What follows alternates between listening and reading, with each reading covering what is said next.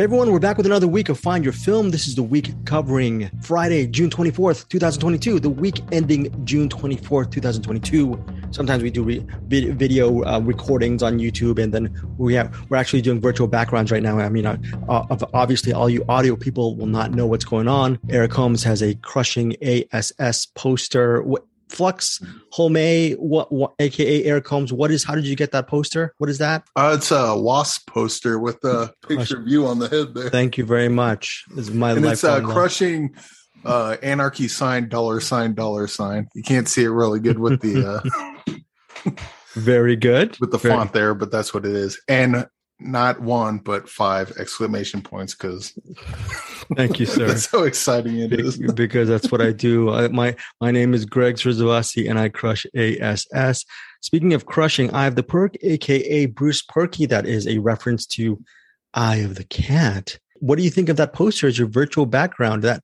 that is that oh look at that. There's a green cat. There's a woman who's screaming. It's black and white. So it just displays my mental state most times. So I figure that's just just embodies it for you. And by the way, I would just only thing I would criticize about your poster there, uh, Eric, is it should be six point nine exclamation points. I think you need to fix that. yeah. Well, the, the poster wasn't long enough. I mean, what is when Greg's on there? So you know. And th- again, this is not very good for our audio listeners, but very quick plug. Eric Holmes, what are you drinking out of and what are you wearing right now this week? Oh, I got a uh, very delicious, uh, very delicious glass of apple juice in my mm-hmm. middle class film glass, middle, middle, class film glass. Very good, very good branding. Works. Middle and class. I got a nice, uh, got a nice T-shirt from their uh, merch store. By the way, color pink because it brings out my eyes middle class. It does bring out your eyes, Eric Holmes. Middle class film class. It's a pink shirt from Eric Holmes for again your audio listeners. It looks really good with the black logo of Peter Beta and Tyler Noe and Joseph Navarro's really cool podcast. That actually, Bruce Purkey, you've been on that podcast a couple times, right, or once before? Yeah, I've been on a couple times. My kid's been on there once. So yeah, uh, yeah very good. Sure.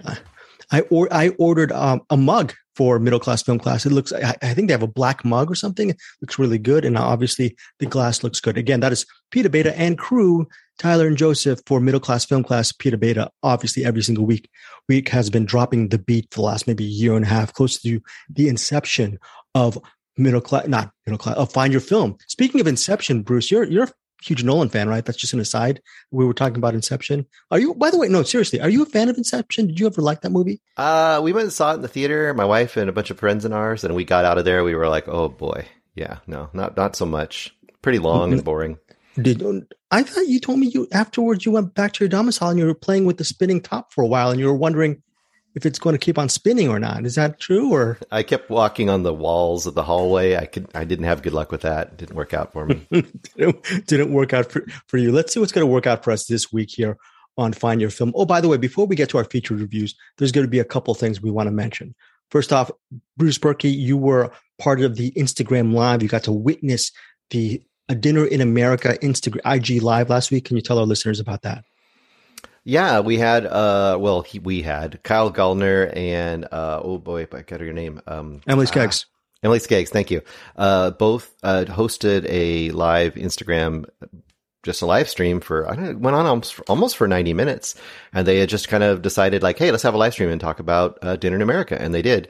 And it was probably ranging from 80 to 150 people kind of on average in there. And they were just talking about how they made the movie and how awesome it was and what they did and answering questions and, um, just being really cool. Just, I mean, he, they seem to both genuinely love the movie they made to the point that they would put that much time into it just because they wanted to do it. You know what I mean? Like they're not, I don't think they're getting paid to promote it in that way. They're um, loving their own movie and wanting other people to catch it as well. By the way, Kyle Gallner has been stumping like a politician for dinner in America for the last month or so, even though the movie's doing really well on demand and whatnot. So props to him for stumping it. I, he just been very good on the socials regarding. Uh, that's actually good to hear too, because yeah. I, I, I, think we mentioned when we reviewed it. I thought this was that was a movie that was just going to come and go. It doesn't seem yes. to be the case. I don't, you know, it's not doing Marvel numbers or anything. I'm sure, but uh, you know, the the I not seen one person that didn't like it so far. and I've seen a lot of people uh, kind of post about it on the Twitters, Facebooks, everything. You thought it was go- going dinner in America was going to come and go, Eric Holmes, because you do not trust the American public, their taste. No, you, you, oh, oh, very, very simple. I was waiting for you to actually wheedle out of that. Just no, just no. No. no. And, and in fact, I've been listening to the audiobook of uh, George Orwell's 1984 this week. It's, my thoughts on humanity is even lower than it was. before oh. this week started. Okay, you're you're losing me. Bruce Purkey is George Orwell, 1984. Is that a movie coming out that we're covering on Find Your Film or what? So yeah, it might be in the box. Maybe it's. I have a version of it in there. I don't remember. Books, I don't know these books things. Uh, after Fahrenheit 451 happened, I thought we got rid of all those. So yeah, yeah didn't we burn that? Didn't we burn that book a long time ago, Bruce? Fahrenheit yeah, 451. I mean, I've been a fireman for a long time, so I'm making sure there's none around. So Yes, uh, the, the the book was burned, and I wasn't uh, listening to the audiobook, and I I lied. I, please don't, Big Brother, Big Brother, please don't come to my house. Please don't come don't. to my house.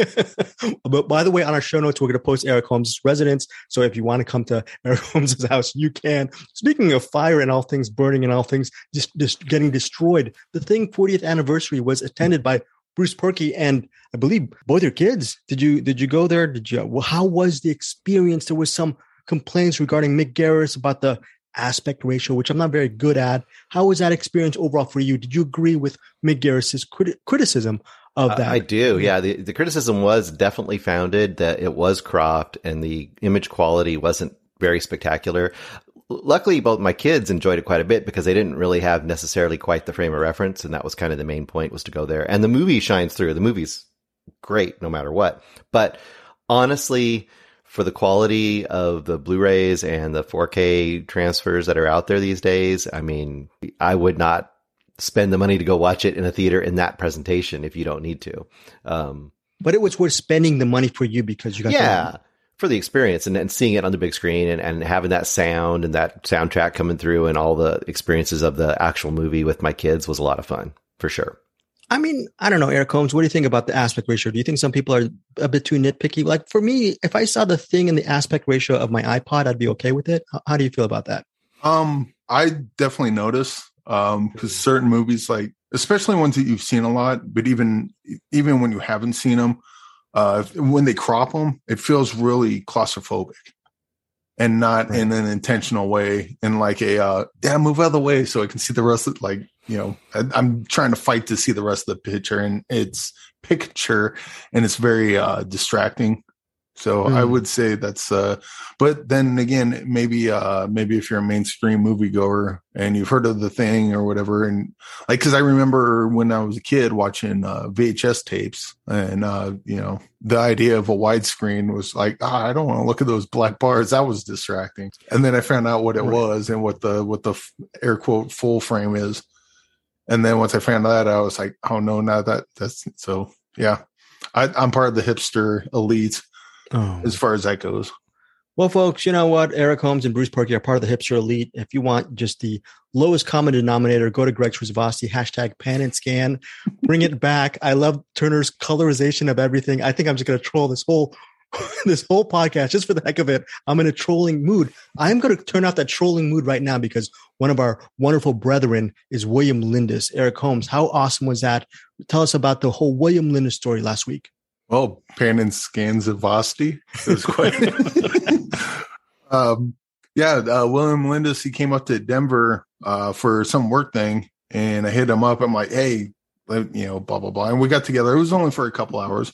We had some coffee. I uh, just uh, vomited verbal diarrhea at him for a couple hours, and uh, we all know how awesome William Melendez is. We've all yes. met him like either through Zoom or through the Facebook uh, cinematic page or Movie Bears um, podcast yeah, movie, yeah. movie Bears podcast. And I cannot describe how wonderful of a person he is in real life. You know when you you know when uh, uh you see a picture of something, it's like wow that mountain range looks really really pretty. But then you go to the mountain range, it's like holy crap that picture does not do it justice. As pretty as that picture is, it's so much better in person. That's oh. the best I can describe William Melendez. He's a he's a fucking gem of a human being. And then when you meet him in person, I must have given him like a hundred hugs, and that wasn't nearly enough. And it was it was a short lived time. I'm sure it creeped him out, but uh, good and plenty. But uh, yeah, he was awesome, and I can't wait to see him again. And then we started talking about maybe, uh, um, you know, because there there's a lot of other uh, a lot of other cool people on the the CinemAddicts page. I'd like to meet in person. I met Andrew Martin in person. I met you in person, Greg. Have not yeah. met you in person, Bruce. And so, you know, it, would probably be a good idea some at some point, like get something together where we all can kind of converge in one area. But haven't figured out how that's going to work out yet. But after meeting Will, I was like, oh, this has to happen sooner than later. But we'll see what happens. You know, there's so many great people on our CinemAddicts Facebook group, a lot of cinephiles, and you know, to be honest, that's where I was just conversing today, and they were, they were I was just telling them I, that's where I get most of my movie information, not from Eric Holmes, not from Bruce Purkey, no disrespect, or not from myself. A lot of the members, they just post up some really cool movie insights that I love to read, or when people are posting up their podcast information or something else, something they wrote online. I love reading that stuff and just a great community. And can't wait to to one of these days. You know, if, if William Melendez or Joseph Bridges or Ken Cunningham, Andrew Martin, all these people, Angie Clark, if you ever want to meet us to meet the crew of Find Your Film, Andrew, um, and, and yeah, and Andrew too. Bruce and Eric will be more than happy to meet all of you. And please send me the video because I can't wait to see it. That'd be that'd be really nice. Be, Bruce, are you ready to meet a lot of the, the people over? Are you excited about it or, or what? Sure. Yeah. Come on down. Okay. Start barbecue something. You can do meat or not meat, depending on what you like. And, uh, you know, we get some beer and. Who's a better barbecuer, Eric Holmes or Bruce Purkey? This is what I want to know. Mm. I, I, you know, I'm not an ex- expert. I'll give it to Eric. He's the winner. I will take that. I will take that. but uh, Bruce, I, I, think we, I think Ray just pan and scanned us. I, I, did. I'm going to pan and scan this entire thing. In fact, this whole listeners, this whole podcast will be cropped. Anyways, before we get to our featured films this week, let's talk about some movie recommendations from our fellow, just our fellow members from Facebook group, and now our, from our uh, CinemAddicts Facebook group, like just our, our members. So here's from Ken Cunningham. One of his recommendations this week is he says, check your health. If you feel fine, watch Testament from 1983. If you aren't doing good, avoid this film at all costs. This is a heavy drama that goes to real dark places. So that is the first recommendation. That is from Ken Cunningham, and it's a movie called Testament from 1983. I remember that this as in the early 80s. I just remembered that actress Jane Alexander was in it, and I had no idea that Testament is worth watching. But Ken Cunningham has gave us that review. And I'll be reading some of these other recommendations throughout the podcast. We have a lot of movies to cover this week, some really interesting films. There's Murder at Yellowstone City, and that's a Western. There's Flux Gourmet, which I didn't see. Bruce and Eric did see it. There's a movie called Dawn Breaks Behind the Eyes. There is, and there is a film called Apples. Bruce Purkey, I've been talking a lot. We're going to start with you. What movie do you want us to cover first? Um, A is for apples. I, I'm, I'm, you know, I'm predictable. Start with A. Apples. Apples. Eric Holmes, are you an apples fan? Are you a fan of oranges, mangoes? Do you have a favorite fruit? L- let's hear it. Well, my favorite fruit is grapes. Although I will say that uh, watching this movie, I was, I was craving uh, apples the entire time. There's a lot of apple eating in this movie. Bruce, how how much are how big of a fan are you of said apples? Uh, apples are okay. Sure, they're good. You know, it depends on the kind you get. Sometimes they're sweeter. Sometimes they're more tart. Sometimes they're grainy and not not so juicy. But you know, it depends on the apple you get.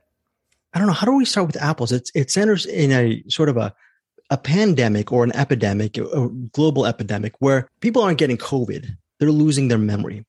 And the the protagonist in this film, he he just goes out on the bus, he get buys flowers, and you think everything's just a normal day. You, you know, he starts off with when uh, his apartment and he buys the flowers, goes on a bus. The problem is, at the end of the day, he's the only person on the bus, and they check on him. The bus driver checks on him, and other people check on him, and they realize no ID, no ID. He doesn't know who he is, and so what happens is the first part of the narrative has him in a hospital and they're trying to get him to remember who he is.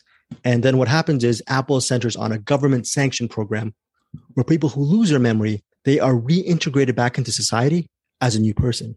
They've, they've lost all hope. They're saying, hey, you know what? You, you lost your memory. You're not going to get it back. Too bad. So sad. So what we're going to do is we're going to reintegrate you to society. We're going to get, get your, your own domicile. We're going to let you maybe subsidize your your daily eating, daily habits. Here's the catch though. There's a cassette tape that you have to play every day and you have to do exactly everything we tell you on that cassette tape. So our quote unquote protagonist, he fought, he, he does a new life.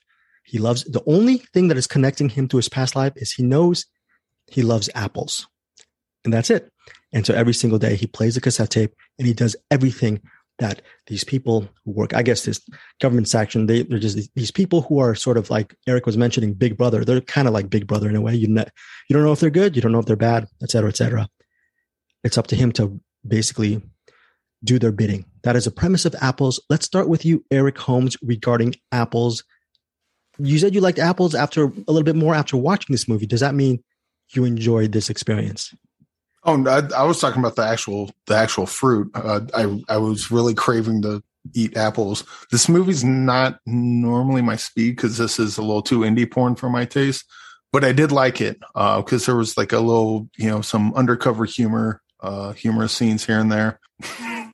uh, like because uh, the the tape that he plays. Uh, I think the tape is the idea is that it's supposed to get him out into the world because he's got to be a new person because no one knows who he is.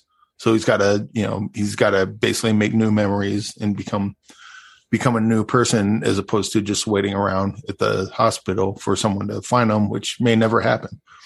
So he's like going out and like uh you know, they'll have him go to parties, uh one uh hey, go out and meet a meet a girl. And then like the the things that he's supposed to do is kind of progressively get a little stranger to where it's like, oh, why are you telling someone to do that?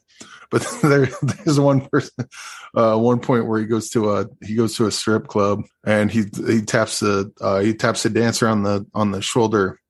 Which, by the way, if you go to a strip club, don't do that. I'm like, no, never do that. But the fact that he was like reaching over, it's like, dude, you're gonna get tackled.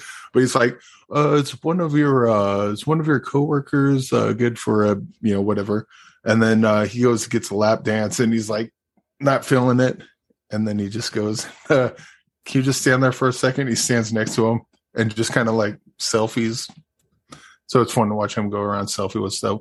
Um, oh, I wanted to point out the soundtrack, the score. It's one main theme that plays throughout.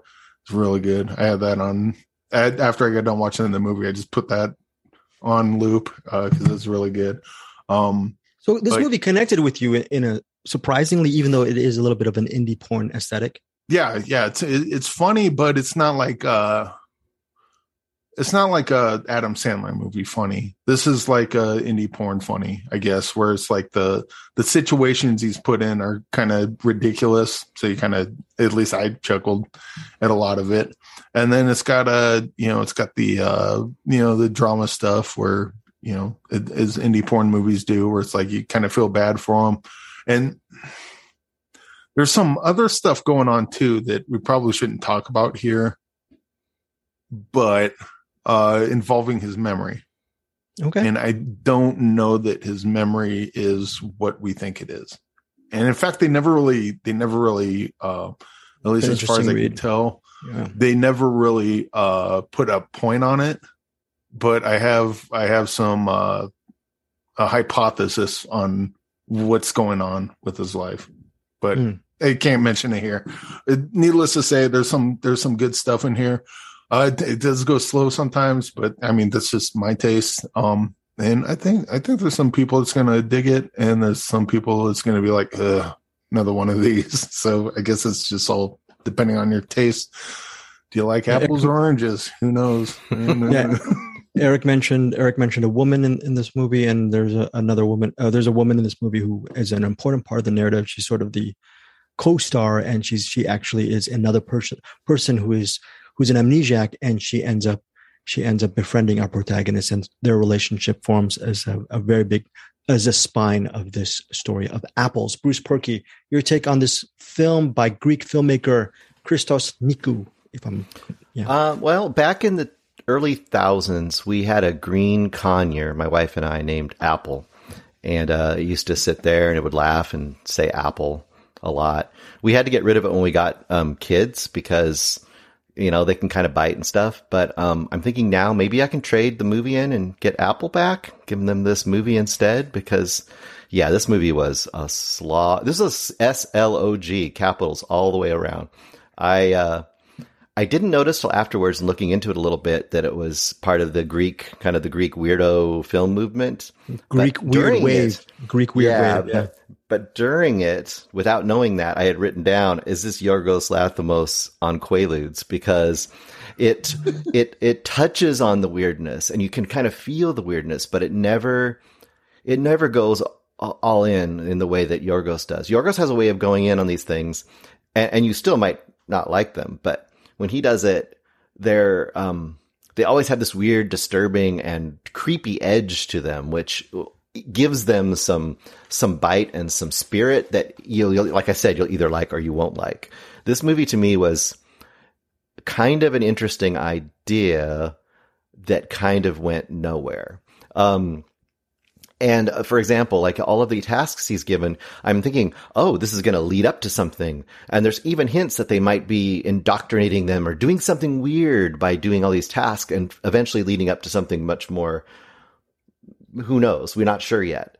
I didn't feel like that ever paid off. Uh, and I think the tasks he actually did were okay. That's what happens in life. And I guess that's kind of the point. You do these things in life. And if you're going to become a person again, you have to just learn how to do mundane things that doesn't make it an interesting movie at all.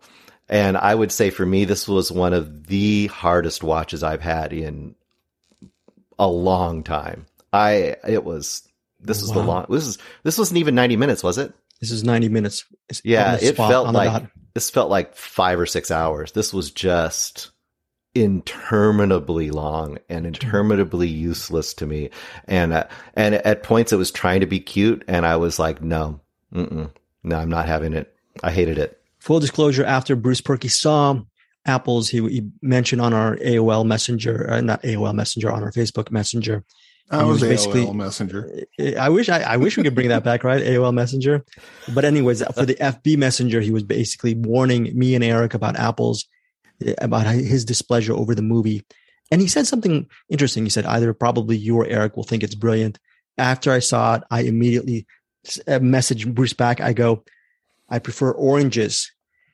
And look, I, I was I meant to say this, and I'm not trying to troll Bruce. I, I was I forgot to actually mention I do prefer oranges to apples as a fruit.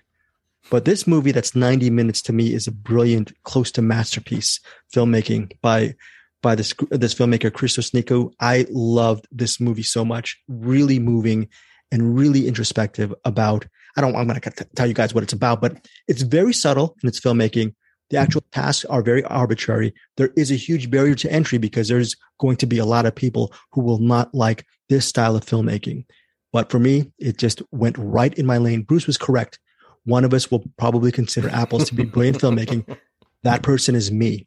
Apples, I highly recommend this film if you really are in a meditative, reflective state if you are not i'm not saying you weren't bruce but i'm i'm a certain kind of makeup of a person will really i think i was in a cataleptic state by the end of it yeah. Cataleptic catatonic who knows? A lot of different states. Currently i'm going to bolster my my review with rotten tomatoes. Is getting a huge high score. It's an award-winning thing. And uh, I, I, know that's a horrible thing to to arm to use as my armaments against bruce's invectives on apples but it's getting high praise. But in bruce's defense this is a taste, your own taste kind of movie. So there's a barrier to entry regarding apples. For me, it's four and a half stars. Eric Holmes, how do you star apples? Um, actually, I'm kind of speechless because I figured I would be the one that liked this the least. um, th- this is probably, I'd, I'd say probably about three and a half, three and a half. I, I kind of want to go four, but I, I want to mull over the that hypothesis I have because depending on where I come on the other side of that, this could be a four star movie for me, maybe even higher. Because I, I think there's a lot going on there that I caught on, but there's a, there's just that little thing. nope, I, I, I, you don't know what it is. I, I, can guess. I guess what it is. I think what it is, but yeah. What's that? Go ahead. I'm not going to say. I'm not going to say. we can't. We can't. We can't say that. But Eric gives it three and a half stars. That's a solid recommend. Bruce Purkey to and is that five star for you for for apples? What do you think? Yeah, just mark it five stars. Star. I'm sorry. Oh wait, one wait, half, one half, four and a half. I'm sorry. One. You're half. coming one half star, one half star to apples. Eric, what say you on that? I don't get it. I'm I'm surprised. It angered me. I, that's what. That's when I start giving those kind of scores. When I go from the point of being just not into it to being angered by it. I was angered by this movie. Eric, did you tell him? Did you tell Bruce after re- recording we're actually not doing a cinema hodgepodge, but we're doing a spoiler on apples? Did you tell him? No, I don't no, care. You can no. spoil it. I can go for it. no, no, no, I'm kidding. We're not going to waste any more time on, on apples. Anyways, half star for Bruce Purkey, four and a half from me, and three and a half from Eric Holmes. Would love to hear what you guys think about Apples, which hits theaters on June 24th. In all fairness, Bruce does not want to know what you think of Apples because he does not want you guys to see the movie. Okay, so let's be, that, that's a fair warning, fair warning for you guys whether you see this movie or not. Yes, sir. Yes, Let, Eric Holmes. let's say you're watching the movie and you don't like it. At least like go on YouTube and look up the uh, the the theme song because that song is really freaking good. It, it had like a what well, what's that song on uh, a ghost story? I'm not gonna sing Oh, it because I, I, you Uh, know, for- I uh, yeah, need, yeah. Okay, you're right. I don't right, need to okay. get pan and scan. Yeah, yeah. Don't, don't. Yeah, I'm not gonna. I'm gonna pan and scan. That's how we get that. But Yeah. but it had that kind of it had that kind of uh, energy to it. Okay. In fact, that this this movie did kind of have a ghost story energy. Not quite as good as a ghost story, but I, I think there's a lot more going on here. I just can't understand. I can't. Sorry, Eric. I can't understand why Bruce is not. It's didn't give this movie at least one star because there are so many scenes of our hero putting apples in a little brown bag. I thought that Oh, would yeah. be just. Uh, did you not find? The, Were you not moved by the my by the notes, my notes. he eats lots of apples. I also wrote 30 minutes in. Hopefully something happens soon. 60 minutes in. Apparently not. starts loading the bag of apples. I hear they're good for memory. And then he takes. And then he takes him out. See, Yeah. Wait, Bruce, don't you like movies with weighted symbolism behind it? I do. Yes, I do. but not this one. That is so uh, awesome. Actually, that's an awesome rating. I'm not trolling that. That's very, very cool. Hey there, classmates. Tune in to Middle Class Film Class every Monday and Wednesday for weekly movie news, streaming picks, and one deep dive review. the Batman trailer. There was a teaser, there was a trailer, trailer one, trailer two, final trailer. I don't know if it's the same one. How many trailers do we need exactly? Leave an email or voicemail to join in the discussion. Uh, yeah, buddy. All That's right. awesome. You're going full Danzig. Right, I am. My my trans You have no power over me. Now, here's a movie that I will not say anything. I'm just going to let Bruce and Eric anchor this one. This is written and directed by Peter Strickland. It's a we've we've done a previous episode spotlighting his previous movies. I believe it's In Fabric and The Duke of Burgundy. Bruce Purkey is a big fan of Peter Strickland's work. Bruce, why don't you start this off with this segment regarding a review of Flux Gourmet- Gourmet, which, by the way, is in select theaters on digital and VOD on June 24th. Yes, I will do my best and I will at some point tap out to Eric because he's seen it a little more recently than I did. I think Actually, a little. actually, I haven't. I, I didn't get around to watching it again. Okay. So we're, we're we're both in the same. We're both we're in both. the same. I think we're both almost a month out from watching Yeah. this movie the first time. So I'm going to go through what I can remember the best. I can do it. Um, first of all, it has. Uh, I'll, I'll list some of the people that are in this. Some of them are are are long standing people in his movies, especially um, uh, Fatma Mohamed. She is in I think all of his films, and she plays the head of this kind of this music artist group and they're at this uh, artist collective uh, retreat sort of a place where they basically have to kind of put on performances and become masters of their craft, I guess, or something like that. Anyway, they are under the tutelage of um, the head mistress, or what do you want to call her, Gwendoline Christie, who you probably know from um, what is it? Game of Uh, Thrones. Game of Thrones, yes. Most mostly people know it from from there. Uh, you also have Asa Butterfield or Asa Asa and uh, Ariane Labed. So basically, what you have here is the usual weirdness of Peter Strickland. Uh, I would say I'm overall a little bit more disappointed in this than I than some movies, probably because I had like really high expectations too.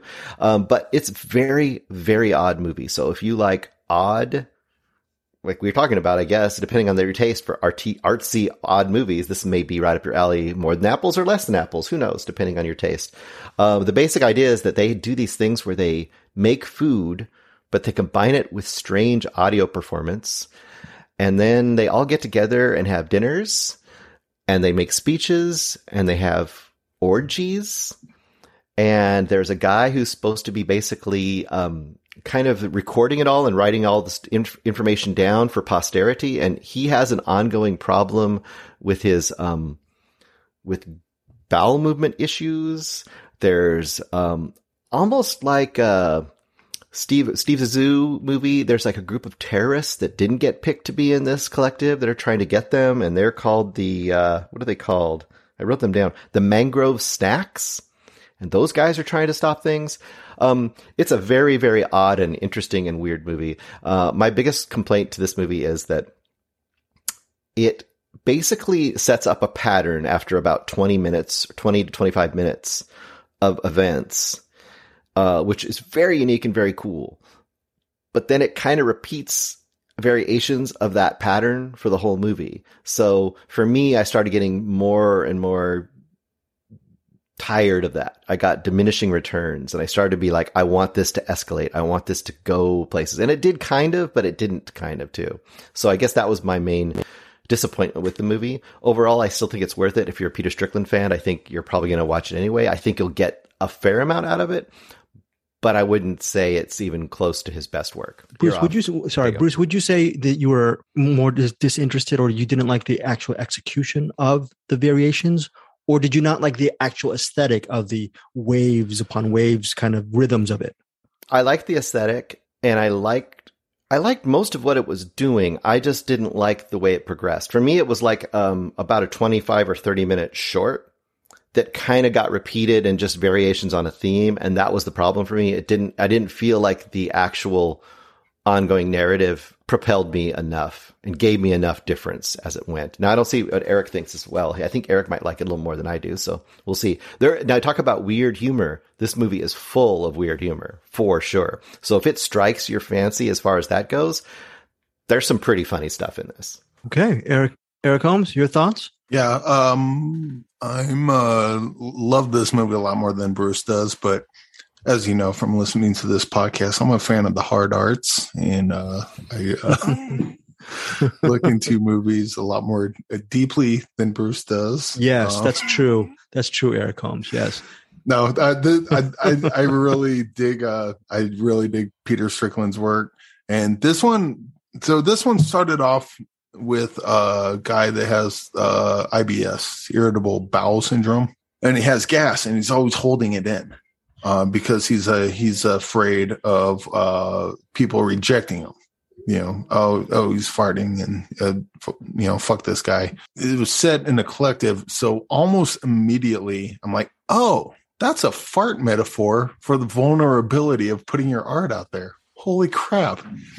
And if you know me and my penchant for hard art, I also like fart metaphors, which this movie is great at. um, but basically from that point on i looked at this less as uh less as a uh, narrative which a lot of the peter strickland movies the narrative kind of works but you're there's a lot of symbolism in a lot of what he does. You're, you're I, the experience for that peter strickland experience. It's so abstract a lot yeah, yeah. and it almost got it almost got a little too much for me because i'm looking at like they're in this uh kind of alcove sort of thing. And then there's uh the the one woman on the on the right with the red dress and the the guy with the IBS on the left side. And I'm just like, well, what does that mean? And then they they have a close up of someone. It's like there's a bookshelf, but there's one book that's orange. What does that mean?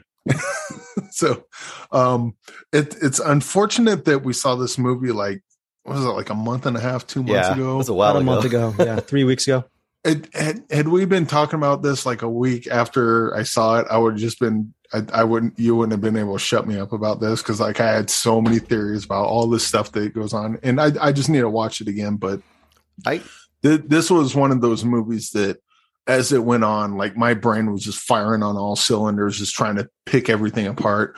Uh, the different, um, different ideas and uh, hypotheses hypotheses that he had to say just about uh, art in general. Um, because different the different characters represented different types of art. You have the the the the guy with IBS that you know he has he has something creative in him and they wants to get out, but he's afraid that the world's going to reject him for it. You got the uh, uh, the Fatma Mohamed, her character, she's like, I don't give a fuck. I'm doing this and I'm doing this exactly the way I want to. And fuck you if you don't like it. And then you got the, the, uh, Asa Butterfield who kind of represents the, uh, I'm just here to play bass, man, you know? Um, yeah. And so it, it was fun watching all those kind of, all those kind of characters play together in that sort of way.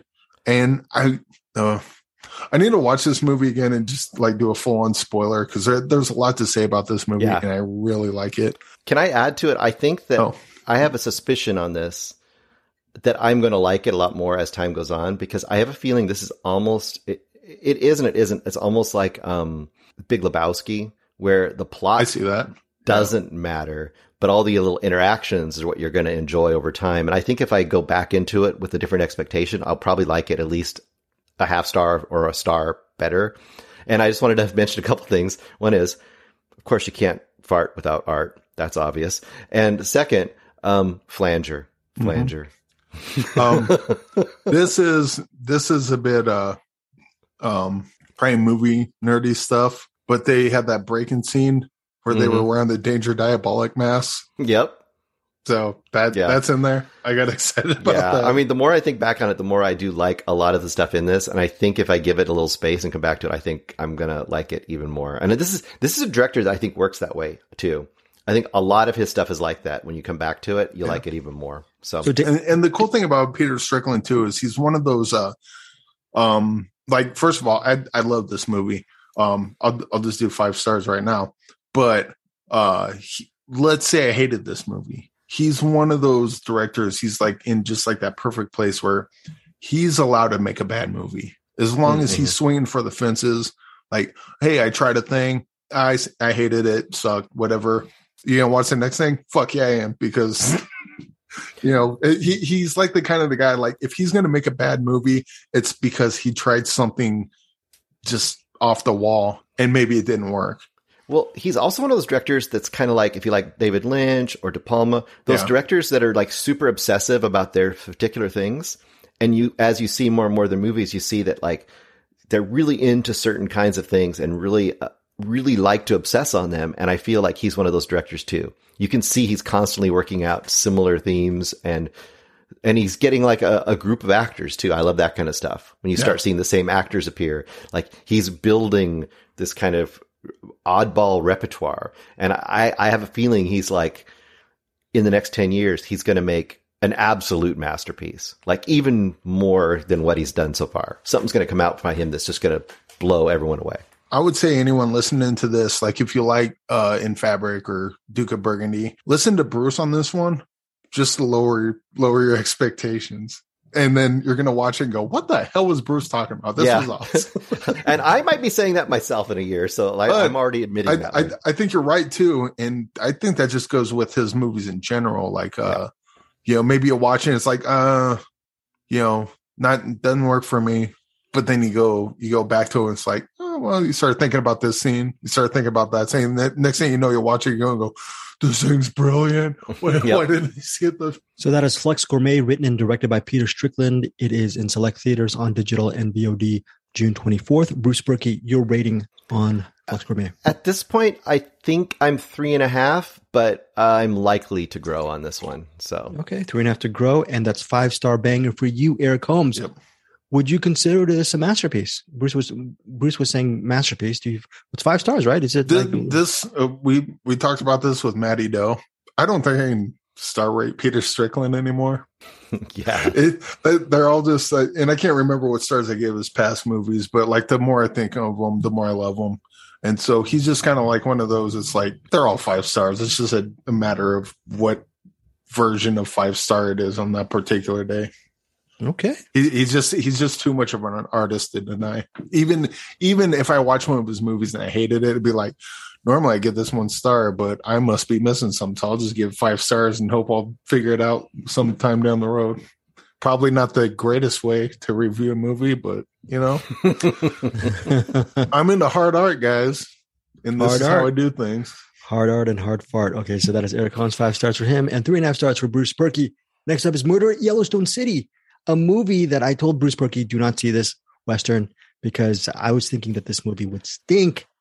would not be good at all. It might be even like a half star, like Apples. Might be one of those kind of movies. I think it was like a straight to DVD on demand, one of these forgettable films. To top it all off, it's at, it's it runs at 126 minutes, and I was thinking, oh my goodness, forget this movie. So I I foisted the movie on Eric Holmes and me, since I'm a huge Western fan. That's probably my number one genre as well as noir. So I said maybe I'll give this a, a nice pass. Maybe who knows? Maybe I'll really like it. Anyways, Murder at Yellowstone City centers on a person in a sort of a. It, it's I I think it's set in where is it Montana? I, I, think it's set in somewhere. In, well, it's set in the west. In the it's west. in the west, and it's specifically. I think it's 1861, Yellowstone City, middle of. I don't know if it's the gold rush or whatever. Gold, which you all came here to find, brings you nothing but destruction and disaster. I want to get as far away from this place as I can. It is an evil place. You gotta quiet those hands. Come on. Don't let the violence unsettle you. This is my town. And these people, good or bad, are my people. What matters is law and order. There's a fugitive. He, he killed people. I am innocent. That man, he left me his horse. How could he be the killer? How'd he get there with no horse? He's an innocent man. I'm gonna put this killer in the ground. I've known men like your sheriff, too righteous to be right. Let me tell you about justice. Kill a man in this town, everybody knows there's a price to be paid. Now, what about the truth? Kill all those men, you gotta do something, Pop. You're all murderers. Preacher! A necessary end will come when, when it, it, will, will come. Load up! Preacher!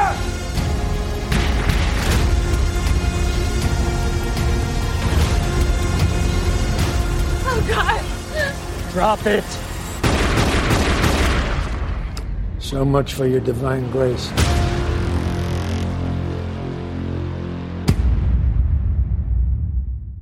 One of the denizens of the town, he strikes gold, finds gold up in those mountains. The interesting thing is, a lot of people, a lot of the miners left the town, left Yellowstone City because they couldn't find gold. And now suddenly gold is found. Everything, everything's happy. He comes back to town and he tells everyone his streak of good luck, buys everyone drinks, everything's good.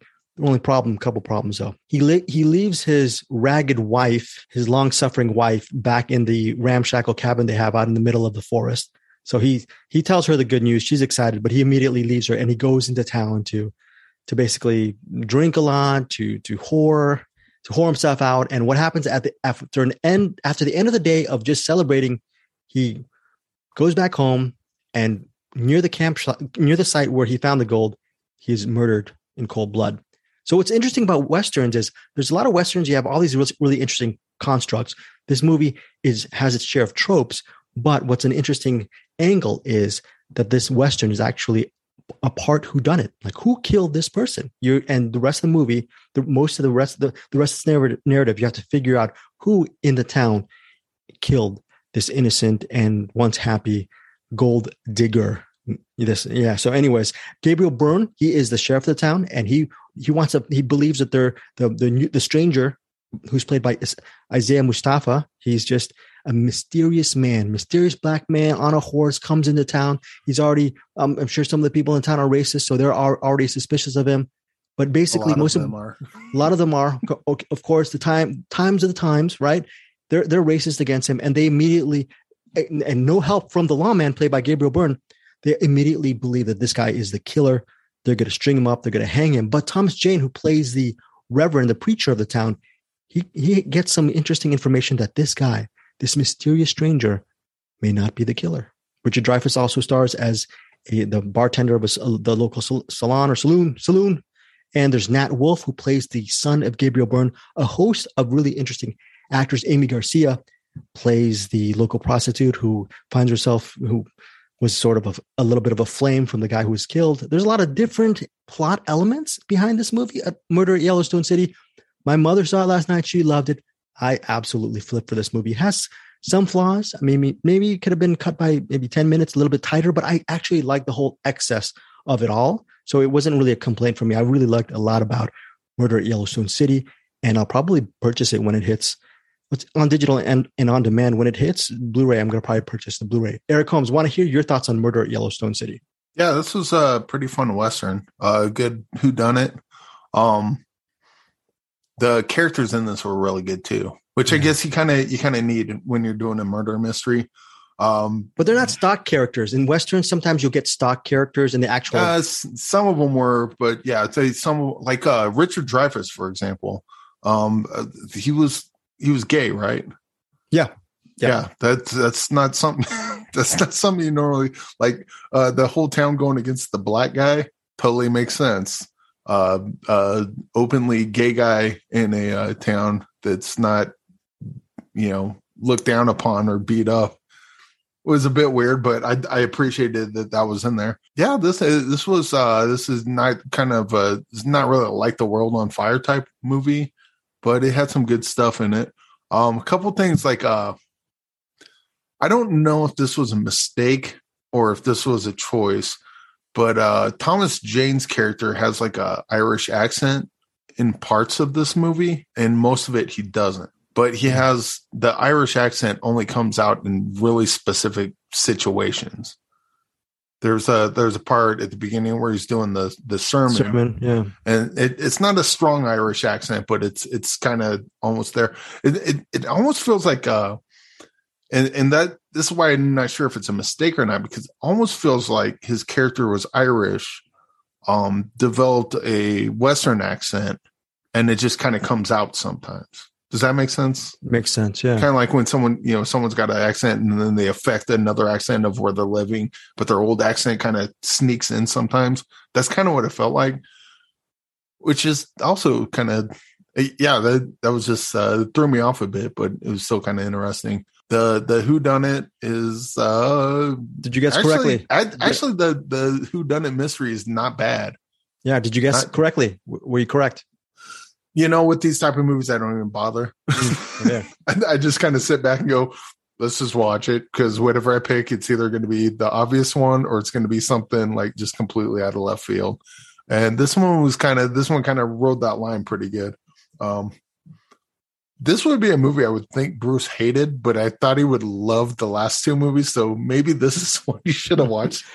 yeah, this is an interesting. Eh, you know, it's one of these things that has all these big ideas and has really interesting characterizations, and it goes for. There are some sympathetic characters that under a lesser western you think they'd be safe, but this western does not uh, discriminate on who gets killed. Okay. And I love this. You and I, a couple years ago, we saw that, what is that, that Corbucci film, The Great Silence. And one of the reasons yeah. we love The Great Silence. Bruce, I, I, did you, I think, did you I get around? This kind of, I, I think this kind of gets in that area.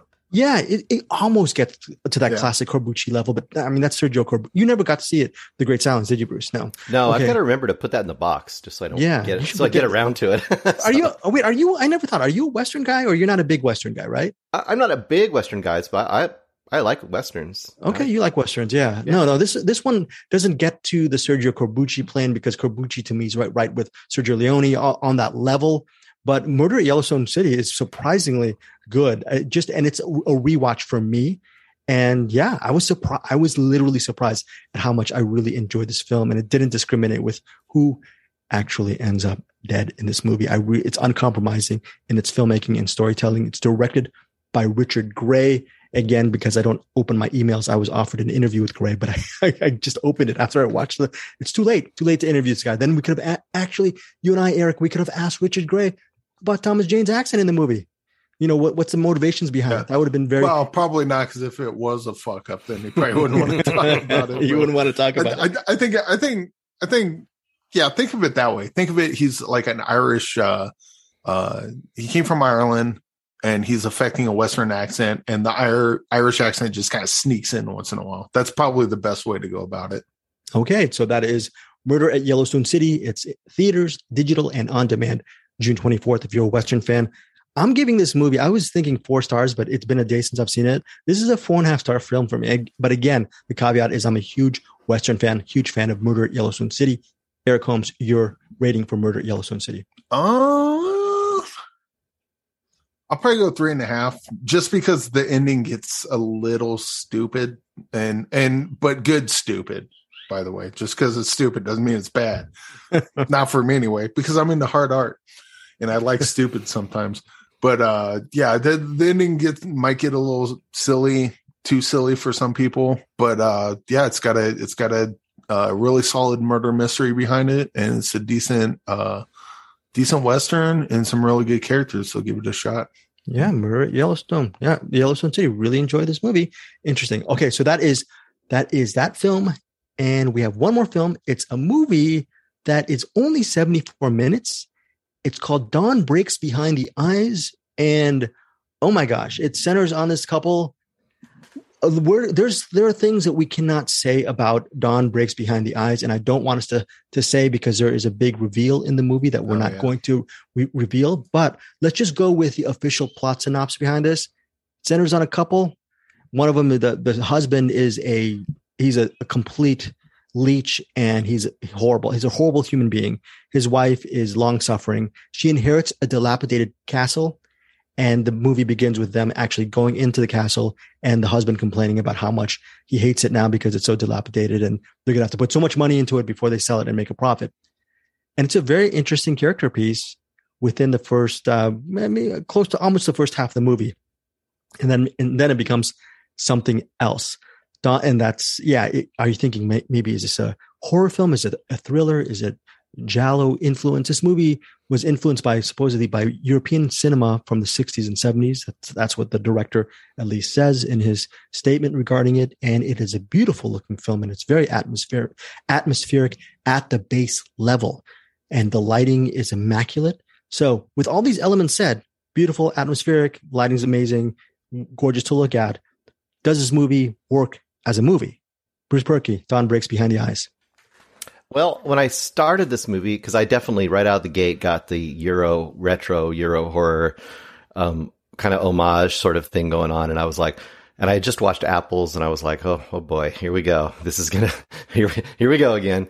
And uh, I, you know, I, I, started really getting into the vibe a little bit of the first part, like you're talking about, and um, yeah, during that first part, we keep hearing like uh, voiceovers, or we have these kind of little interstitials with like a, a person talking and stuff, and maybe hints that it might be haunted or there's like a there's like a chest in the basement.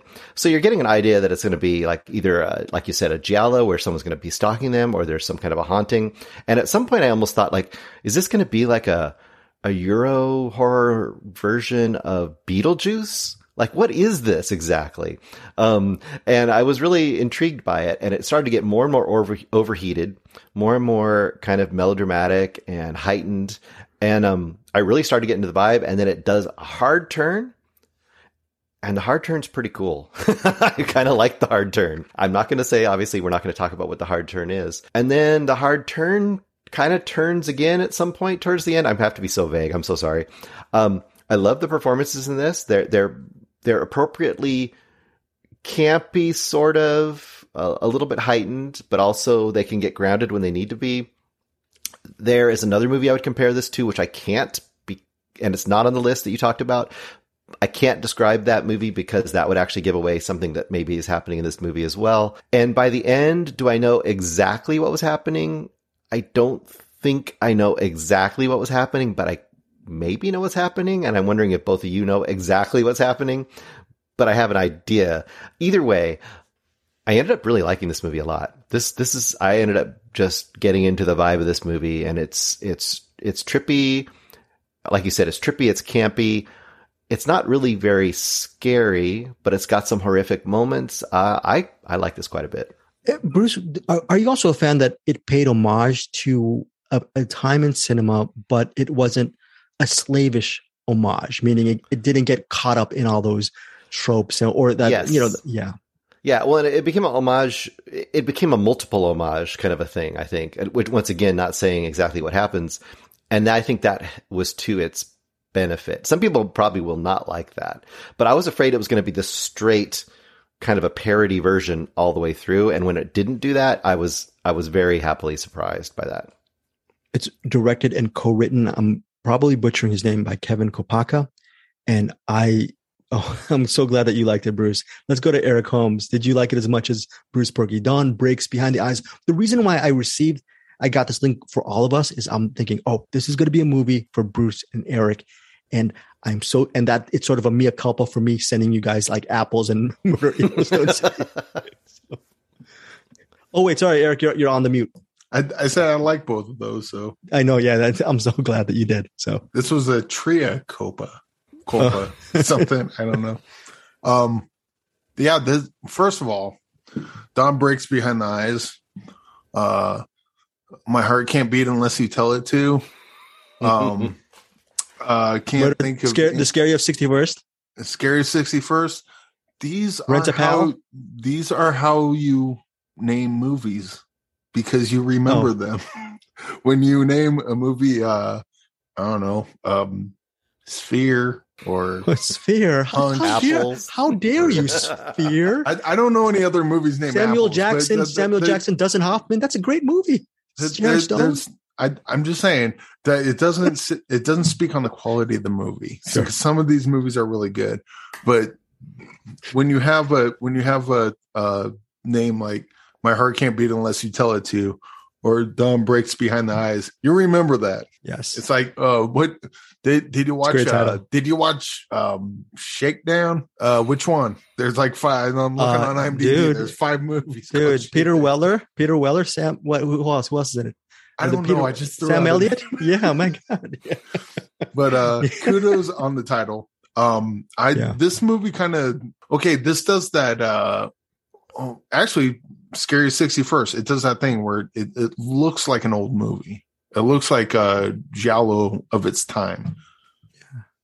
And then, well, are we assuming this movie is shot on film, or I don't know? I'm I'm clueless. I, I, don't know on- if it was. And and actually, after Blue and uh, the Wild Boys did the same thing where it, it doesn't look like a movie that came out today. It looked like a movie that came out, you know, in the 70s or whatever. And it legitimately looks like that. And, but there was like some parts of it where it's like, oh, they're trying too hard. And then the thing that we can't talk about, it's like, oh, okay, that all makes sense now. so pretty much everything I didn't like, and for the most part, I did like, uh, actually, I liked this movie a lot. It, even the parts that I didn't like, I retroactively liked it. You know, I'm just gonna stop talking. This movie's really good. Just watch this. I'm gonna stop talking because if I keep talking, I'm gonna give give stuff away. But uh, this, this movie, uh, I I really appreciated that turn, and that turn uh, solved a lot of problems that it had early on.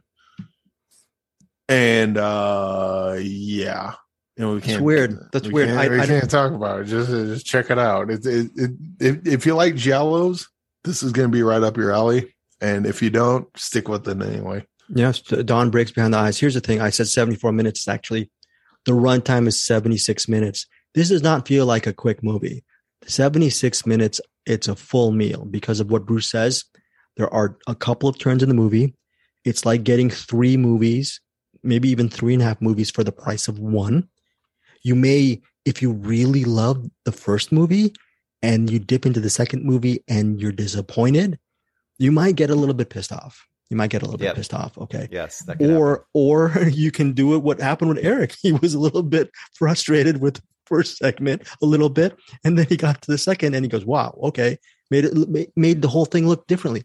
Bruce liked the whole thing right right off the right off the cup, the whole thing, and for some reason, I felt I am so in love with this movie. I love every. This is a German film, and I was hook, line, and sinker the whole movie. I don't know. I'm giving. Am I giving it points because this movie isn't a 100 million dollar film? Maybe, but for whatever budget it they used, it's so the production design, the score, the composition, like Bruce said, the performances are excellent. I think it checks off all the boxes for me. So, and at the end, maybe when we're done, when we do a cinema, we're gonna after we record this, folks, we're gonna do a little quick cinema hodgepodge where Eric and, and Bruce are gonna talk about some of their recommendations for the week. And We're gonna put that on a separate feed. Maybe we'll do a quick three to five minute just analysis of the ending because the ending of this film will have, like Bruce was saying, Dawn breaks behind the eyes. There will be so like a lot of different interpretations because the ending is so layered. And I found it to be very, I found the ending to be, I don't know how, look, I'm just going to say one word, Eric, describe the ending. You found this movie, the ending to be what? One word. It breaks behind my eyes. okay, Bruce, one word. You you you you uh, you failed the test, Bruce. Yes, word, one word for uh, Dawn Breaks. You found this movie to be what? At the ending to be what? Mm, I would say the ending would be. I kind one of word. I want to use a lame word like epic. I kind of epic, epic, epic ending. Epic. Yeah. Okay, going back to you, Eric. One word to describe the ending of this movie. Yeah, I, I, I don't know. no, you don't know. You're not good at the Mad Libs. yeah, my my brain's not my brain's not working right now. Okay. Okay. Um, so that's fine. That's fine. That is fine. Satisfying. Good. That's a good. That's a good word. that, that, that's a good word. Yeah, that's about that's about as good as I can Very get. Good as I. My word. Uplifting. Absolutely uplifting. We're going to actually talk about the ending, maybe a little bit of a spoiler thing, maybe three to five minutes, and you can check that out on our findyourfilms.com website. Let's get to ratings behind Dawn Breaks Behind the Eyes. Again, it is going to be on digital platforms, specifically specifically digital platforms on June 24th. Let's start with you, Eric Holmes. You're rating for Dawn Breaks Behind the Eyes. I'll probably go four stars on this one. Good four stars. Very, very I, I, like. I started off. I was like, "Oh, this is gonna be two stars." Like, and then, and then it it picked up pretty quick after that. Okay, Bruce Purkey, your rating on Dawn Breaks Behind the Eyes. Uh, I'm going to go four stars too, partially because I think there's some things I don't quite get, and I think if I get them, I might like it even more. But I'm I'm I'm going to admittedly be the dumb one on this one, where I'm like, I'm not quite sure what hap- is happening, but I kind of like everything that's happening, so I might go higher. But right now, it's four. Four stars for, for Bruce Purkey, four stars for Eric Holmes. For me, this is a, I mean, this is almost even room to grow. This for me is almost a five star banger, but I'm going to give Dawn Breaks Behind the Eyes already four and a half four. You can already put it up five star banger. No, no, okay. Uh, you know, it, it's one of these things uh, that I, I feel like oh, oh, very good. On the Google Doc, Eric Holmes put six point nine stars. No, it's not a five star banger. This is four and a half stars for me, but high, just a, a huge recommendation for me. I again, we're going to talk about a little bit about the spoilers behind this on our separate feed. That is it for our featured reviews. Now, again, if you want to get, let's see what else we can uh, talk about. We're gonna we're gonna again we're gonna talk about the recommends. It's been a long episode. Recommends, rewinds, cinema hodgepod. That'll be on a separate feed. Let's go to a very quick before we go to what's in the box. There's a short film plug, Bruce, that you want to give to our listeners.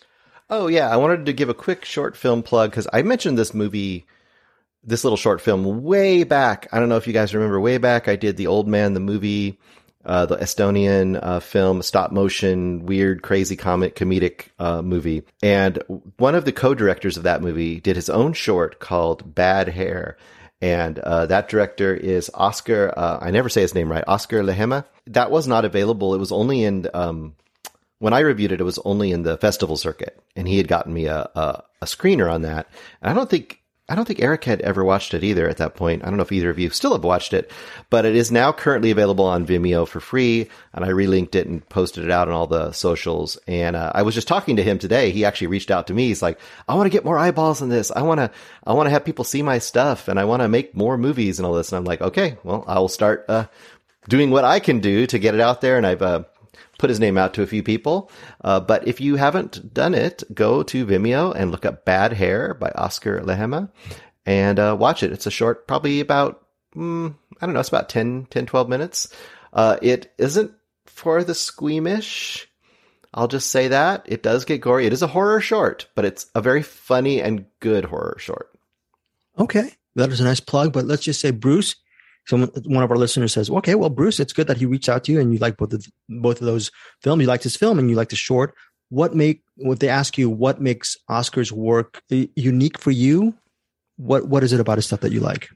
Uh, well, he's just he's doing really interesting and unique stuff. I mean, to see somebody, uh, hard to say because this is a live action short. It's not a stop motion short. To see someone that does a, a really effective, well done, really high production value, effective horror live action short, and then to turn around and do this almost slapstick, crazy, uh, almost like South Park level uh, animated stop motion feature.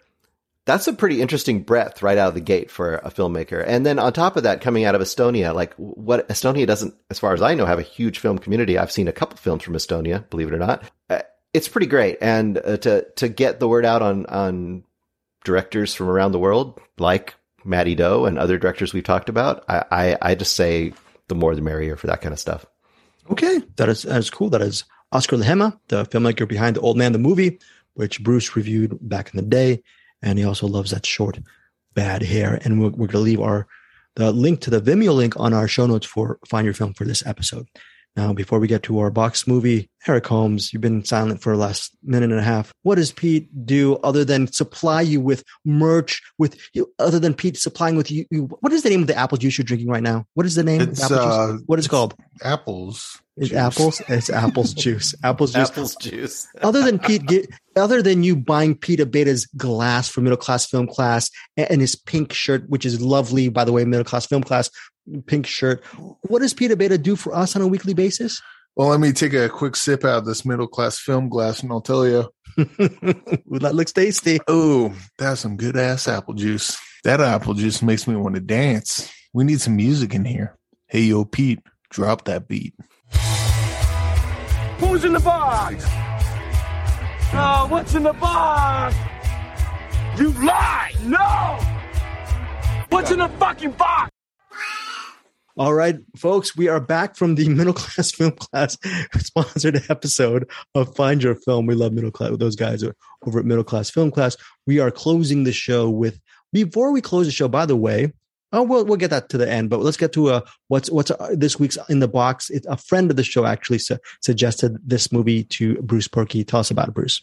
Yes, Matty Do of The Long Walk and Dearest Sister. And um, what was the other film you saw? I haven't seen it yet. Chanthaly. I need to see Chanthaly still. She had, uh, at the time that um, we talked to her on, I believe, The Long Sip, she had suggested a couple of movies. And one of the movies she had me put in the box was Eye of the Cat from 1969, directed by David Lowell Rich.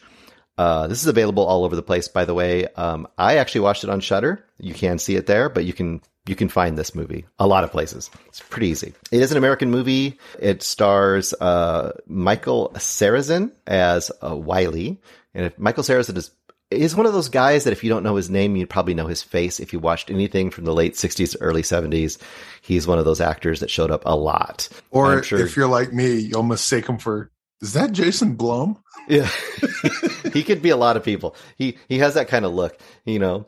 Uh, and uh, Gayle Hunnicutt plays uh, Kassia in this, and his aunt Danny, his aunt uh, Wiley's aunt, is played by Eleanor Parker. Now, this is a pretty hilarious movie. This is one of those we talk about three star bangers. I would say this kind of is solidly in that camp. I think it's a little better than three stars, honestly. But let's just say for for all well, that's why it's a three star banger. That's right. Yeah, that's why I would say it's kind of in the that three star banger is not a three star movie. First of all, the great thing about this, there's a lot of things about this that are great. But 1969, you're in San Francisco. You got tons of location shooting. You're right in the midst of hippie uprising, so you're going to get a bunch of hippie culture in here.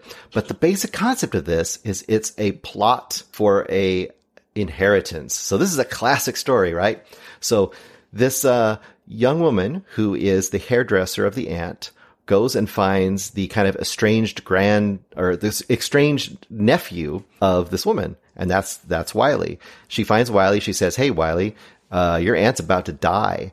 And if you, we can get her, get you back there and get you on the will and then kill her, we can get all the money. And he's, you know, he's like, sounds good to me. I guess he doesn't like his aunt that much. And, um, he, he then goes off with her to go and reconnect with his aunt. And his aunt apparently loves him the most. He is like the, the, the golden child in her life. So when he shows up, she, he's just expected to be loved again and ha- so happy he's back. And he shows back up at her mansion. She's in a wheelchair, by the way. Uh, he shows back up at her mansion. And before that, we found out that the one thing about him that's kind of unique, because when he's talking to the young woman and they're talking about the plot, he just about freaks out because there's a cat in the room. We find out he's got a incredible aversion phobia of cats. So when he shows up back at the aunt's house to say hi aunt and ha- aunt is in like a oxygen tent barely alive whatever in her room we get a nice 360 pan of her bedroom and there's probably a good i don't know 100 cats in there That's, and so, that's- so comes the movie That's on the low end. yeah. This movie is ridiculous in a lot of ways, but it is constantly watchable. It's got twists and turns. This is like super low rent Hitchcock. This wants to be Hitchcock really badly in almost every way, and it isn't, but it is a lot of fun. And there are a couple sequences. There's a sequence of the wheelchair that I want I won't talk about that is absolutely fantastic. There's multiple sequences with cats that are absolutely great. Uh, and there's a couple twists that are pretty darn good too. Uh, it's this is this is fantastic. Oh, yeah, but so- yeah, I was yeah, my my bad. I was muted, folks. Yeah, yeah. I, Eleanor Parker is actually a very popular actress from back in the day, from the I believe the fifties and sixties or forties, fifties and sixties. She's very popular. So was she good in this? So she was good in this as well. She's just a, she she was, but they kept calling her like the old lady, and I'm looking at her like she doesn't look very old to me. Why do they call her the old lady? She looks like she's like maybe 45, you know, Yeah. but whatever. I don't know. There's some uh the, there's some uh weird sexual tension between the aunt and and her uh, nephew, which is sure. kind of I, I got some Jules Dassin vibes on this. Uh just cuz you know the you know they're setting up the they're setting up the score and then you know we get to see how it plays out. Probably so the guy has he has a fear of cats. But he also has a hang up with uh early on he has a hang up with uh um alleys. I don't yeah, do know, alleyways. right? Uh, Alleys, alleys, Uh, and cats. And then I don't know, I don't know what we want to give away. But that there's a point where kind of the jig is up, but then he doesn't care. It's Yes. kind of it's like you're trying to kill me. I'm like, yeah.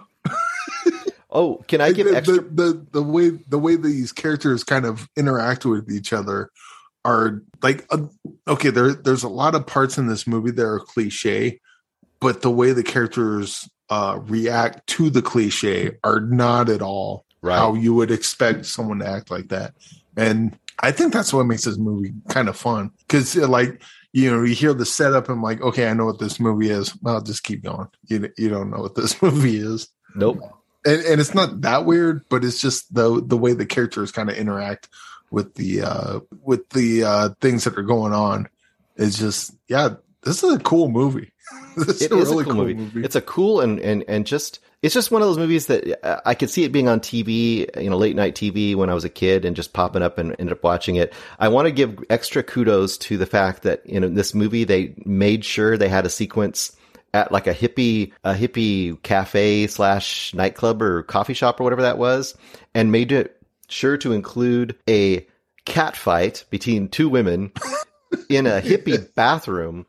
And that alone was worth the price of admission. And there's a lot of scenes that are uh, equally as fun as that. And there was like lot a of fun. cardboard box full of trash they kept. I know, around. right?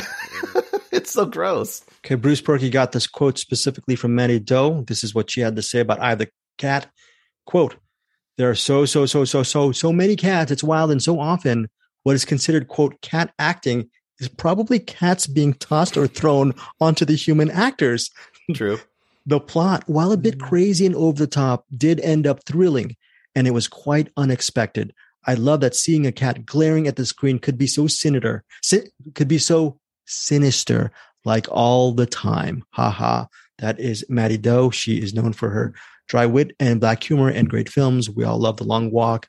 And again, Eric Holmes is the primo expert. You love all of her films, right? She's sort Yeah. of unrateable because it's like five star bangers for all, all around. Yeah, yeah. It, it, it, it's a waste of time to even give it a star rating. It's going to be a five. It's just is it going to be a high five, medium five?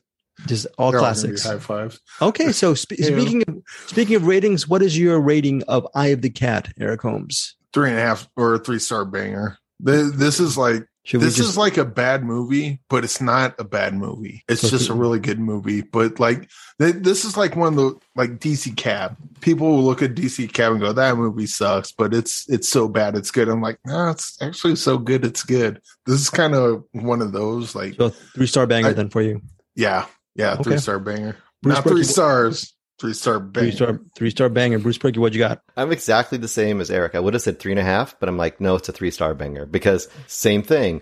this is a movie. Like I said, if you watch it on late night TV, you'd watch it all the way through and have a great time watching it. Like William Castle movies. William Castle movies generally aren't great, but they're like this. They're absolutely entertaining and, and fun and, and weird and just a little bit odd in their own way. So yeah. Okay, for my cinema. Oh yes. One, one last thing, I want to point out: I'm not afraid of cats. I'm allergic to them. They've sent me to the hospital more than one occasion because I get anaphylaxis around some of them. But the cats are cute. They don't scare me. Fucking cats are creepy as shit.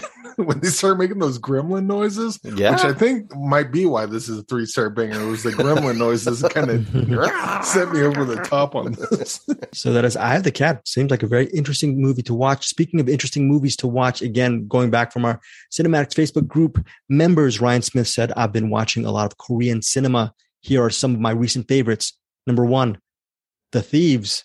Number two, Assassination. And he also cited that Hong Kong film, that Donnie Yen film that we all really enjoyed called Raging Fire. Mm-hmm. So that's really cool. I love that. And then Matt, our buddy Matt Stillman said, I'm going through the Spike Lee films I missed and stumbled across, quote, Passing Strange, which I hadn't even heard of. Like his David Byrne film, this is a version of a Broadway musical. He's really good at this stuff. Bruce Purkey, do you think Spike Lee is an underrated filmmaker, or is he not one of your films? You're not a big fan of his work in general, or is it, is it a mixed bag? Maybe it's a mixed bag. I think he's underrated as a documentarian. I think he's overrated a lot of times as the other type of films that he makes. But I, am surprised.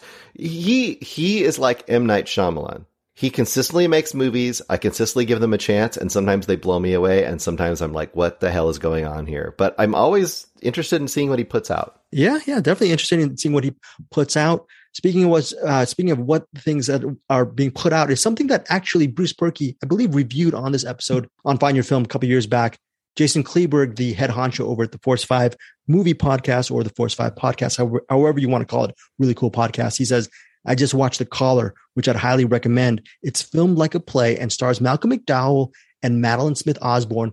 Go in blind and you'll never know where it's headed. And I apologize profusely to Bruce Purkey for not heeding your advice, Bruce Purkey. Are you going to apologize too, Eric? Because I have, did you see the caller? Did you listen to Bruce those years back? No, we, we, I don't think so. But you know, if it was called like Dawn Breaks Behind the Eyes, I probably yeah, would remembered if I saw it like which which color are we talking about? Because on IMDb, I bet you there's like 20 movies called The Color or Bad, Color. Right, fair enough. Bad title withstanding. Eric Holmes going throwing it to you, Bruce Purkey. Is Jason right uh, regarding The Caller 1987? Is it an yes. upscale? Ooh, okay. Yes. And the thing about The Caller, and once again, I won't spoil it either, almost the same way as Dawn Breaks Behind the Eyes you'll watch the caller and you'll judge it based on what you're watching. But then when you find out some things that are actually going on in the collar, it will totally adjust your view of what you've seen for the whole movie.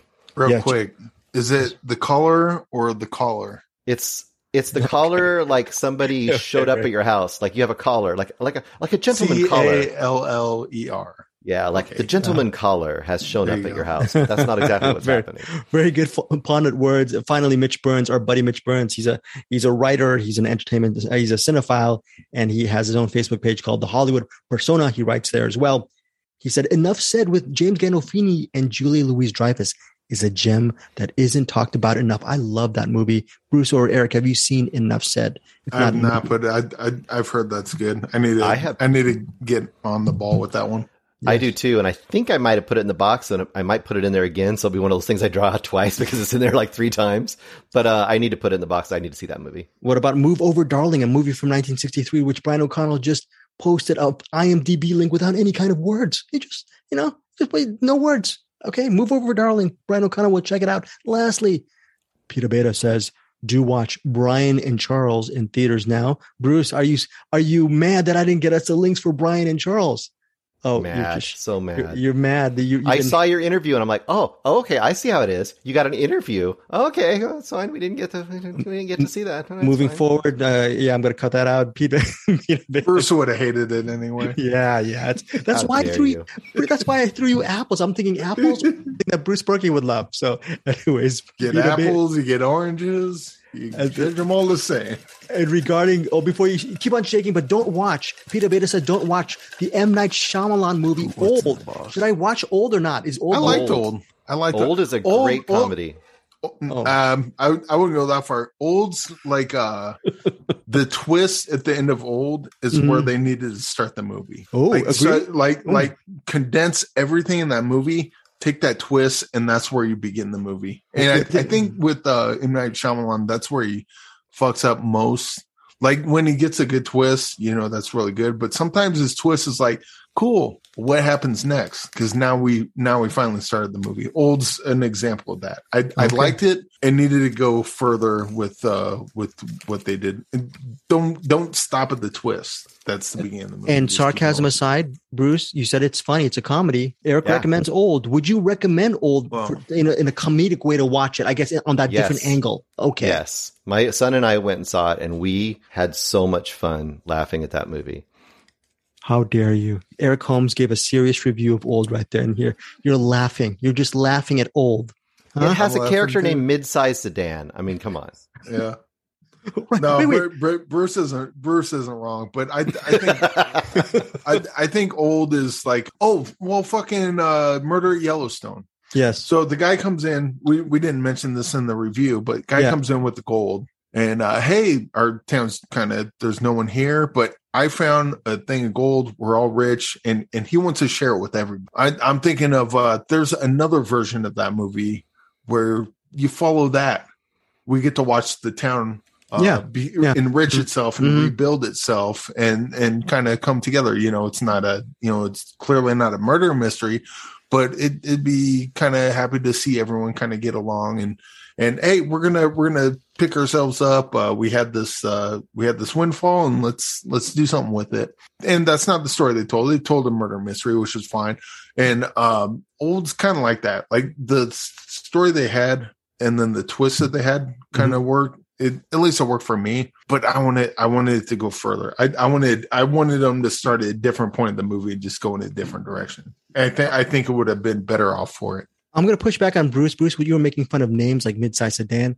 We actually highly rated a film where in this episode where one of the one of the main characters in the film is called Sandwich. Remember that character named Sandwich? that is Dawn Breaks behind the eyes. Maybe one of the best Sandwich, films ever. Anyways, I'm sorry, Bruce. Let's. What is your selection for what's in the box? Oh, uh, this was suggested by um, David Gulick. Uh, mm. It's Level 16 from 2018, directed by Danishka Esterhazy. Oh, level. Thank you, David Gulick. And I believe Dave, David Gulick is actually, he is a reviewer. And I think I, I see him on TikTok. He does some really interesting reviews on TikTok as well. So David Gulick, uh, we will check out. I'm going to check out level 16 because you're you're a huge cinephile. I'm I'm going to give that one a shot. And look at me, I feel I feel like I'm uh, giving Matty Do the the short uh, end of the stick by not watching Eye of the Cat. I should have seen that last week. Speaking of which, there's going to be a little bit of a, a before we sign off and go with uh, final thoughts. We're going to do a couple of different things next week, and we're going to see how it works out.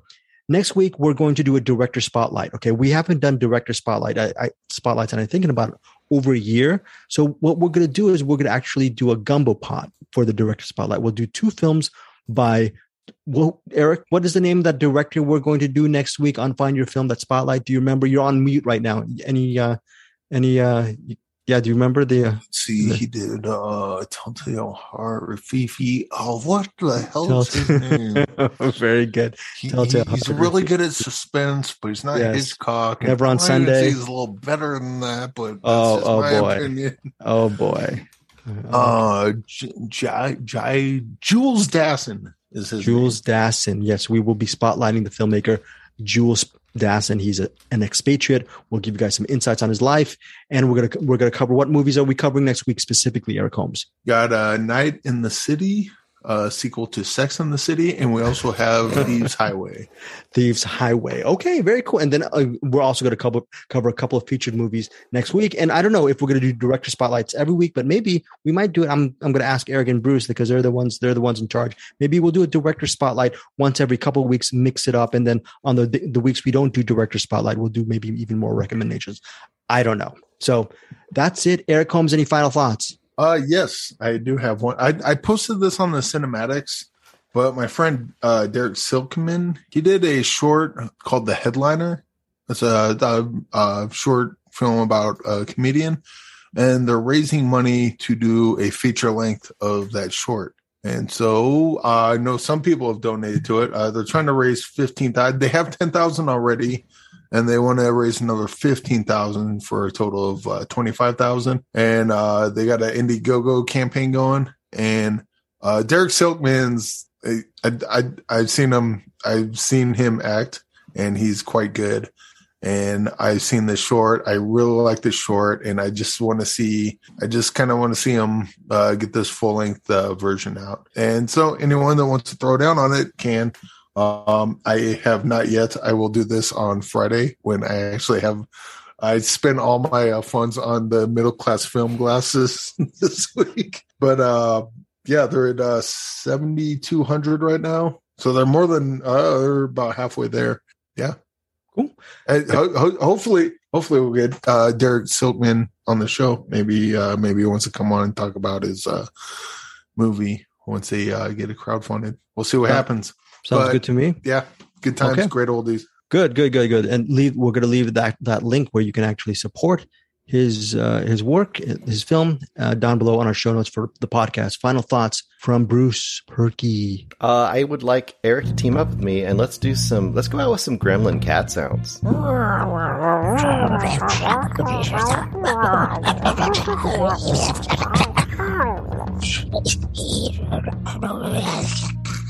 See you guys next week.